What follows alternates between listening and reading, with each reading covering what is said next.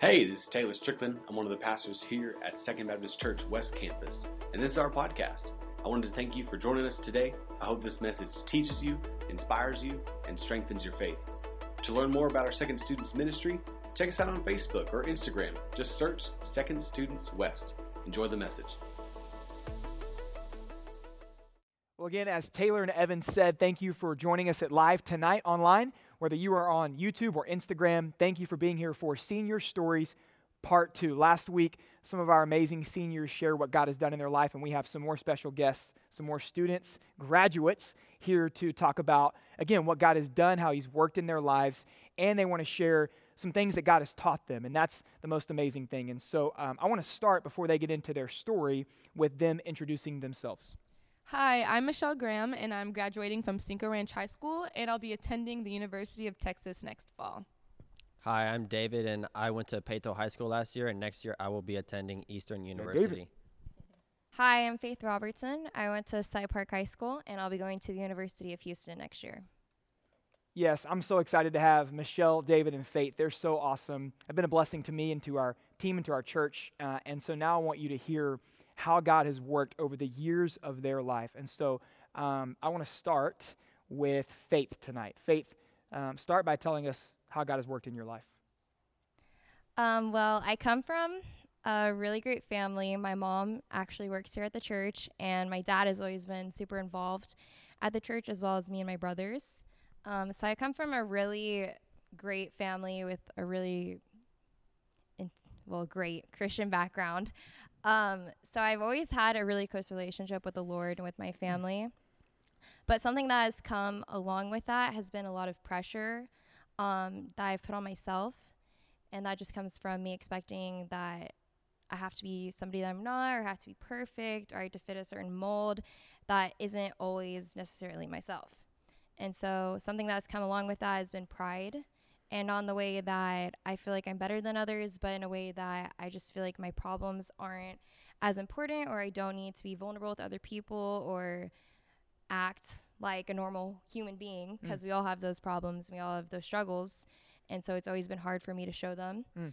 Um, and so a situation, I guess, where that has come into play has been in wrestling.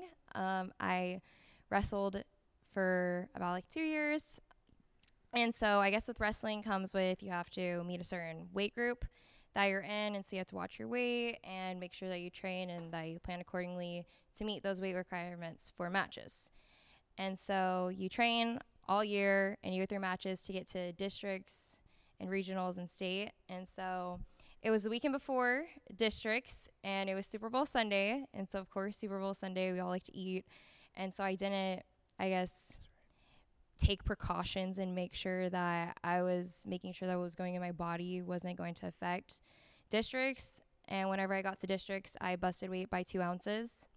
And so that was really hard for me because I was wrestling with being perfect or being somebody that I wasn't, but then also feeling like failure and being so mm. disappointed in myself and I was just I, the whole entire time I felt like crying, but of course I didn't want other people to see me crying because I'm faith, you know, and so mm. I didn't want people to see that. So inwardly I was really struggling and trying to keep on, to keep on a face while I was watching my friends get to do what I had been training for. And so that was something that was really hard that I had to work through. And then another thing that I guess I've struggled with is friendships. I've always felt like I've had a lot of pressure on the friends that I was with and if those are friendships that were good for me or if they're people that I shouldn't be hanging out with. And I've just always really struggled with trying to balance who I am and my faith with wanting to put on a facade and be somebody that fit who I thought I was supposed to be. Okay, so um, I live in a nice house. It has four walls and a pretty cool backyard with a pool. But um, on the inside of this house, everything was broken. The people were broken, the relationships were broken. It was filled with alcoholism, cancer, anxiety, depression, abuse, like you name it, it was there. And these things kind of put my family into a pit, and like one that they struggled to get out of. But luckily, I had my faith in Christ and I continued to build on that relationship. And so things were good. And then, eighth grade year, I was just on this spiritual high and I don't know if you know this, but when you're on a spiritual high, the devil works extra hard to kind of knock you Yeah. down. And that's exactly what happened to me. I fell and Hmm. I was stuck in the pit with the rest of my family. And I started kind of blaming God. Instead of turning to God, I turned against Him. And I was questioning, like, why am I still here? Like, why am I in this pit? Like, why am I not, you know, somewhere else? Like, why is my pain still here? And so after a while, I just started like turning away from him and sort of like leaning on things that would make me feel better, which at the time was really looking up psychics because I was looking for someone to tell me that like everything was going to be okay. And something that I kind of lean on is the fact that like my experience plus God's presence is enough. Mm. And now I was pushing away God's presence, so all I had left was my experience, and that was not at all enough to sustain me. So, entering into freshman year, I became really depressed and I started feeling guilty for kind of turning my back on God. So, I started kind of drifting away from church. I started drifting away from like friendships and I kind of tried to drag some people down with me to make myself feel better because on the inside I kind of felt dirty. But um, one day I was in my room and I found my old Beach treat book, and inside of it was this poem. And the poem talks about a guy who was on fire for Christ. Like he was doing so well in his relationship with him.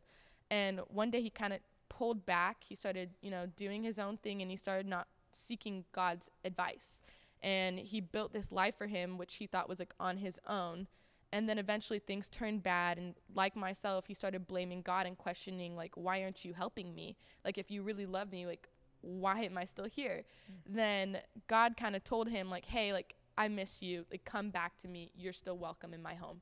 And gosh, this poem just spoke to me. Like, I felt like it was everything that I was going through. And I remember just sitting in my room, bawling my eyes out because I thought that I needed to clean myself up before I approached God again. But Mm. that was not at all true. Like, God wanted me as I was the broken, right. the ugly, like everything. And so, I mean, my circumstances didn't change at home, but once again, I had my experience and God's presence, and that was more than enough. For me, um, I was born and raised in a Christian home. Um, I have two amazing parents. I also have a brother who just graduated from Dallas Baptist University. Uh, and I also have an amazing sister who is a junior at Baylor University. And growing up in a Christian home um, and going to church on Sunday and Wednesday, um, you know, going, uh, you know, seeing like all my friends at church and the small groups and you hear about all these crazy things that people are going through, whether that's, you know, like a broken family or, you know, divorced parents, uh, depression, anxiety. And for me, like, I didn't really have, um, like, any of those big, big things, like, in my life. I think, like, I'm not perfect or anything, but, um, you know, I didn't have, like, a giant right in front of me. Um, but in two, 2017, um, that changed for me. Um, my mom was diagnosed with cancer. Um, it was a tumor inside of her spine um, that um, and they she had surgery on it. So after surgery, she had to learn how to walk all over again, and still to this day, is still trying to achieve that goal. And like during that time, um, it was my freshman year, and I didn't really have um, any great role models um, outside the house. Um, I think for me, like my parents are, of course, like amazing, and my brother and sister are very amazing. Um, but um, I didn't have like any like role models there for me. Um, in this past um, year, um, the cancer has has actually spread. Um, so for about two and a Mm. half years, um, it was stable. It was pronounced dead by doctors. Um, but this past February, um, it um, spread to a different spot in her spine, um, and it and it had also moved to her brain, um, which was so unexpected and so hard for us to uh, go through. But I think like just looking back and like seeing um, the 2017 David and seeing like he didn't have um, what he has this second round. Um, you know, like I have so many great people surrounding me, so many great teachers, you know, coaches, um, you know, friends. I have a friend group that I can go to and talk to about, and that I'm forever grateful for. And it was just, it's just crazy to see how God has been working through that and where He has taken me. Thank you guys, uh, each one of you, for being real and vulnerable. Um, th- they were being real with you right there. You're not in this room right now, you're watching online, but if you were here, you could uh, literally experience and see how vulnerable they were in these moments of telling you about how God has worked. And it hasn't been easy. God many times takes us through the fire to refine us, to teach us things, to grow us, to draw us closer to Him. And that's the beauty in everything that has been so hard for each one of them in different ways that they've experienced is that God has taught them, God has grown them, God has strengthened them, He has grown His relationship with them. And so that's why I want to spend the next few minutes them telling you one thing, one major thing that God taught them through their life, through their story. And so I want to start with faith and we'll work our way down. So, my favorite verse in the Bible is Proverbs 3 3 through 4. And it's let love and faithfulness never leave you. Bind them around your neck, write them on the tablet of your heart, so that you will find favor and a good name in the eyes of God and man. Mm. Um, and so, I feel like throughout my story, I've always put a lot of pressure on myself. And so, God doesn't want us to put all this pressure on ourselves. We're not supposed to be perfect. We aren't made perfect. Mm. And so, it's crazy for us to try and achieve that because we can't.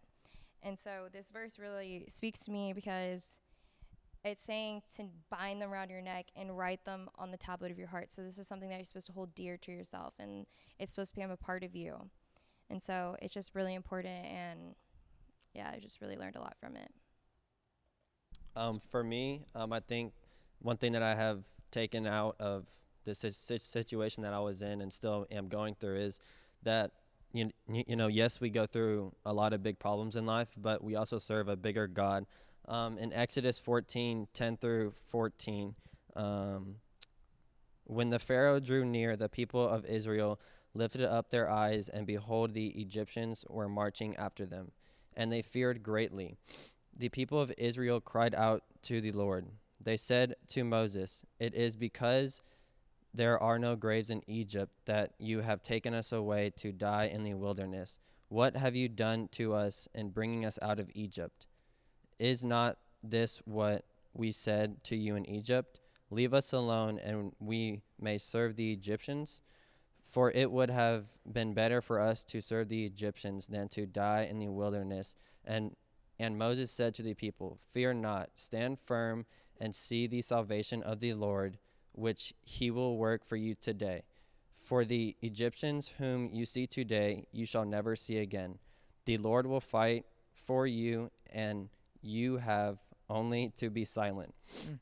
Mm. Um, this really like hits me really hard, just because, um, you know, these Israelites were put in a situation where they were trying to leave Egypt, and they were camping out by the Red Sea, and um, you know forward, they were looking at the Red Sea, and behind them, they noticed that the Egyptians were coming um, to attack them, and with a group of 600 army, you know, that's crazy. And they didn't know where to go, and um, they, you know, talked to Moses and were telling him like, "Why would you bring us out here just for us to die?" And Mo- Moses cried out to God and said, "Where do we go? Like, like what do you want me to do in this situation?" And God God, God, God tells Moses to raise up his stick and to start walking towards the Red, Red Sea with the is, Israelites. And they start walking towards the Red Sea, and God actually splits the sea with the raise of Moses' hand and does a miracle. And, you know, I think that, like, in life, we're surrounded by so many great things and so many, um, you know, great problems that we have. I guess I shouldn't say great, I guess, like big problems that we yeah, have. Yeah um, I think that we should like focus, me included, like focus on how big our God is and mm. not so much how big our problems are. It's good. So I was watching this podcast, and in the podcast it talks about this verse. It's First Kings 19, 11 through 12. And the verse says, The Lord said, Go out and stand on the mountain in the presence of the Lord, for the Lord is about to pass by. Then a great and powerful wind tore the mountains apart and shattered the rocks before the Lord, but the Lord was not in the wind. After the wind, there was an earthquake but the Lord was not in the earthquake. After the earthquake came a fire, but the Lord was not in the fire. And after the fire came a gentle whisper. So sometimes we expect God to be as loud as the earthquake or the fire or the wind. I mean, that's how I thought he would be. When I was like praying to him and asking him for help, I expected him to be that loud because it only makes sense that if there's all this noise that he would try to be above that, you know? But it says here in this verse that he came after all those things as a gentle whisper and you know he whispers to you because he's close to you mm. and he wants you to move closer to him yeah. and that's something that i missed so i guess in the midst of chaos like listen for god's voice because it is there That's so good. Thank you guys so much. Again, I hope you're applauding and celebrating at home, uh, wherever you're watching, because that was so awesome. And again, we are, all of us, whoever's watching, we're so proud of you. Um, and I want you to know this that uh, you've learned so much, God has done so much, but He's still writing your story. Like, think about that for a minute. He is not finished. You have so much ahead of you. God is working. He's going to work. He's going to teach you. He's going to take you through more ups and downs. But God has done something amazing in your life. And for every single one of you, He's still writing your story. But He's also giving you a story. He's giving you something to say, something to talk about. He is working and has worked in your life. And so I want you to know right now, wherever you are, if you're in a place like faith and you are, you're just really hard on yourself, maybe you feel the pressure of the world from your parents, from teachers, from coaches, whoever it may be, from friends. I want you to know that you can give yourself grace because God has given you grace upon grace. Maybe you're like David and you feel like the mountains are surrounding you, the problems are uh, you can't escape them. I want you to know that God is much bigger than that, right? God is bigger than anything you'll ever face, that we'll ever face. And He's already taken care of it in your future. He's gone ahead of you. Maybe you're like Michelle and you miss God's presence. He's with you, right? He was always with you, and He's always present in your life. He's with you in the deepest, darkest moments. He's with you in the best moments. He is present sometimes in the smallest ways. And so I want to encourage you tonight um, that if you're in one of those places or wherever you may be, that God is for you, He loves you, He cares about you. I want you to know this that our team is here for you. I know we can't be together right now in this season, uh, but we would love to connect with you. We would love to be praying for you. If you have a question um, about what it means to know Jesus Christ as your Lord and Savior, like what are we talking about? Uh, what, what happened in these students' lives? We would love to talk to you about that. If you're just struggling, please reach out to us. In just a minute, Taylor's going to tell you about a way that you can do that, that you can connect with our team because we love you, we care about you. I want to close tonight with a word of prayer. Guys, thank you so much for being here. God, thank you for working. Thank you for moving. Thank you for doing what only you can do. You are so amazing. We love you. We praise you. In Jesus' name we pray. Amen.